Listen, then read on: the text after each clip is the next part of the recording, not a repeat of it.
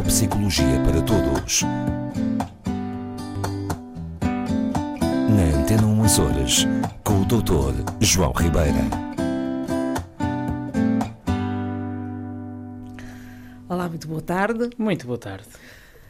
Doutor, hoje quero perguntar-lhe como é que vê a postura ou a atuação de, de determinadas eh, pessoas perante o, o, os sítios onde elas estão. Ou seja, costuma-se dizer que nós não conhecemos os nossos filhos porque Hum. eles têm uma postura ah, próximo de nós e terão outra postura junto dos amigos.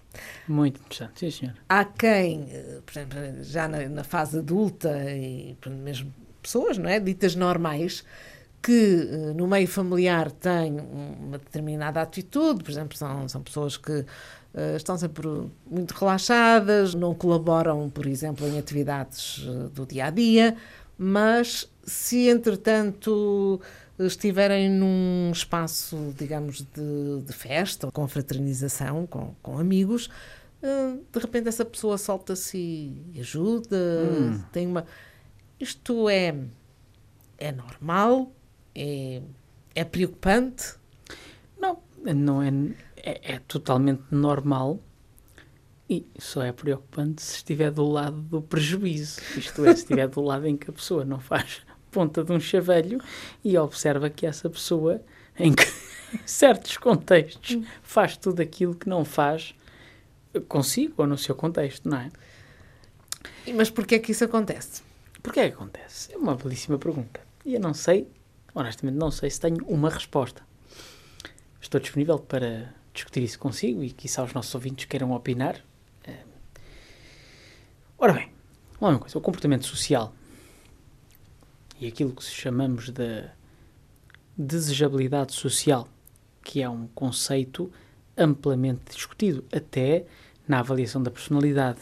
A desejabilidade social vem a ser justamente uma necessidade que a maioria dos seres humanos tem, tirando os psicóticos, antissociais e tal, que é uma necessidade de ser aceite pelo seu grupo de pares ou por algum grupo a que sinta pertença. E até mesmo a sociedade. Até mesmo a sociedade. Não é? A desejabilidade social tem muito a ver com aquele comportamento que eu espero que os outros achem bem. Pronto.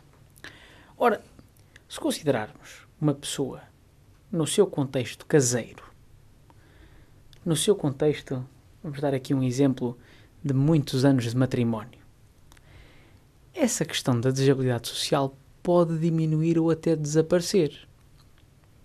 Vulgo, já estou aqui há tanto tempo, não me interessa nada o que tu pensas ou deixas de pensar. E, portanto, o meu comportamento é naturalmente aquele que me apetecer que seja. Isto é, potencialmente displicente, apático, eh, desmotivacional, Indiferente. indiferente.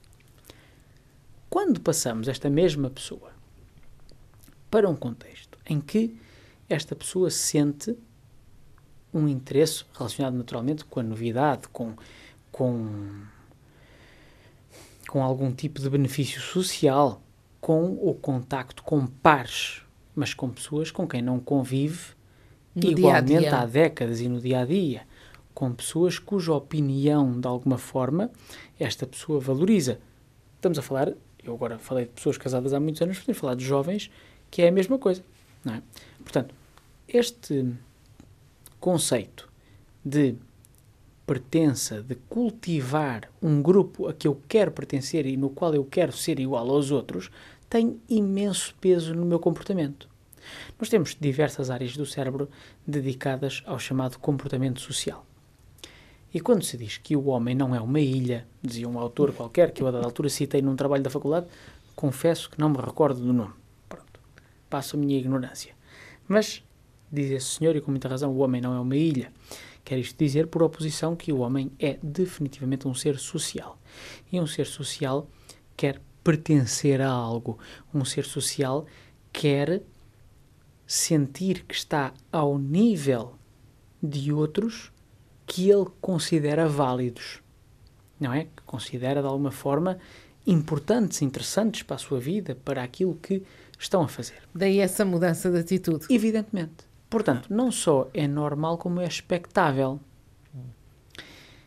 Nós somos criaturas altamente adaptáveis. Hum? E, justamente, esta adaptação vem da necessidade. Eu recordo-me sempre de um programa, há muitos anos, na televisão, já falei disso aqui, em que uma atriz brasileira, já com alguma idade na altura, falava do seu casamento de largas décadas, e bem, e bem com o seu marido, impecáveis, não havia problemas, não é? Mas ela dizia algo deste tipo. As senhoras queixam-se dos homens que estão agarrados ao comando da televisão, chegam a casa, sentam-se no sofá, não fazem mais nada em casa e estão à espera de ser servidos com uns chinelos e uma cerveja. Isto era dito por ela. E ela diz que eles tinham toda a razão, porque a culpa era das senhoras que não os tinham educado devidamente nos primeiros dias de casamento. Não é? Deveria ter alguma razão. E sabe que eu concordo inteiramente com isto. Porque nós criamos padrões de comportamento nas pessoas que estão à nossa volta. Isso numa relação uh, paternal ou maternal, ou marital conjugal. Eu permito que determinado tipo de rotina se instale, que determinado tipo de comportamento seja admissível e normal, como por exemplo o caso da juventude que não ajuda em casa, não é? Surge muitas vezes no consultório miudagem de dos 13 aos 18 que não quer ajudar em casa. Não fazem nada, não, é? Não fazem nada, coisa nenhuma. E que os pais dizem, ah, pois é normal, eu tento, mas ele não quer saber. Depois também não implementam as medidas necessárias, tem que ser o psicólogo, depois a ralhar com os meninos e a fazer ver se eles. Coisa que é triste, confesso. Desde já é triste. Mas pronto, mas é o que é. Mas depois aprendem quando vão para a Mas estes universidade meninos vão para a de universidade, casa. justamente, vão para a universidade, saem de casa, vivem sozinhos, vivem com colegas de apartamento ou de quarto que lhes dizem, amigo, não limpas, eu também não vou limpar por ti, vais-te desenrascar. E se queres estar bem aqui, se queres pertencer a esta casa, se queres viver aqui, vais fazer a tua parte. E ele faz. Portanto, é falta de regras, pais, não é? tan- claro, não, é- não é falta de regras, é falta de motivação. Falta de alavancagem comportamental. Que palavras Já bonitas. Lindo, uma maravilha.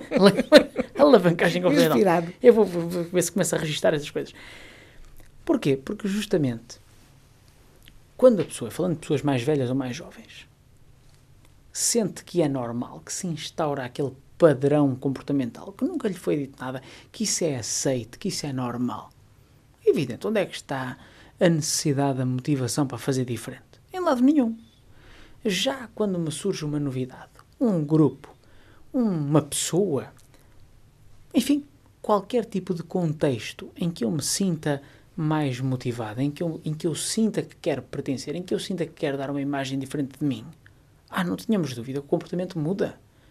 É para isso que existe o uncus, que é uma parte cerebral importantíssima, e o símbolo são partes importantíssimas do nosso cérebro relacionadas com sair de mim mesmo, afastar-me do meu comportamento normal, passar para o comportamento fora de mim, aquilo que um grupo espera de mim ou não espera.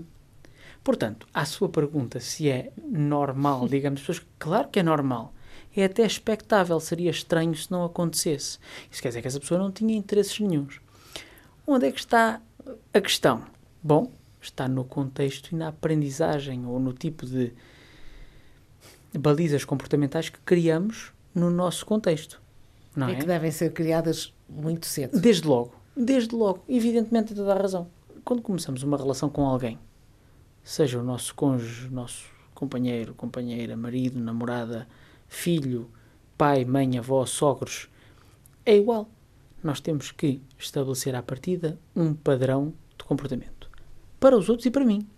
Para que os outros também saibam aquilo que podem esperar de mim. Depois os outros têm a opção de dizer eu quero ou eu não quero ok? E eu depois decido se quero alterar o meu comportamento ou quero mantê-lo como está e sofrer as consequências disso. Tudo bem, isto depois é tudo um jogo, não é? Mas eu tenho que chegar a esse, a esse estabelecimento prévio de um set de regras, de um conjunto de regras. Os meus filhos em casa, para dar o meu exemplo pessoal, que é aquilo que eu gosto, têm um conjunto de regras. Sabem que há coisas que eles têm que fazer, de acordo com as suas idades, de acordo com as suas capacidades, etc. Há tarefas que são deles.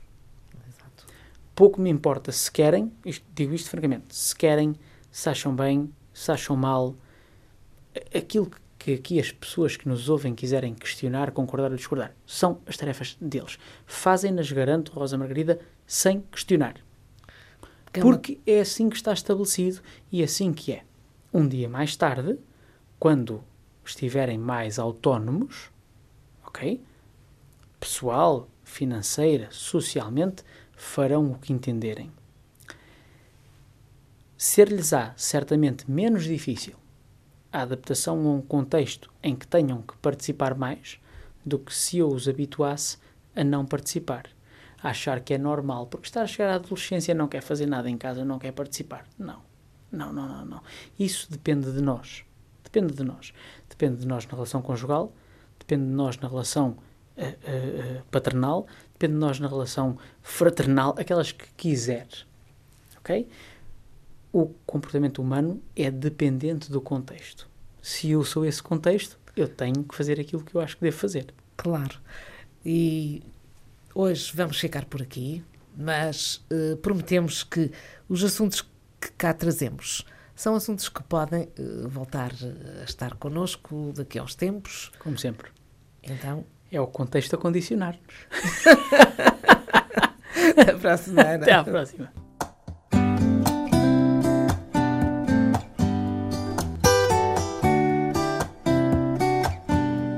Neuropsicologia para todos. Na Antena 1 Açores, com o Dr. João Ribeira.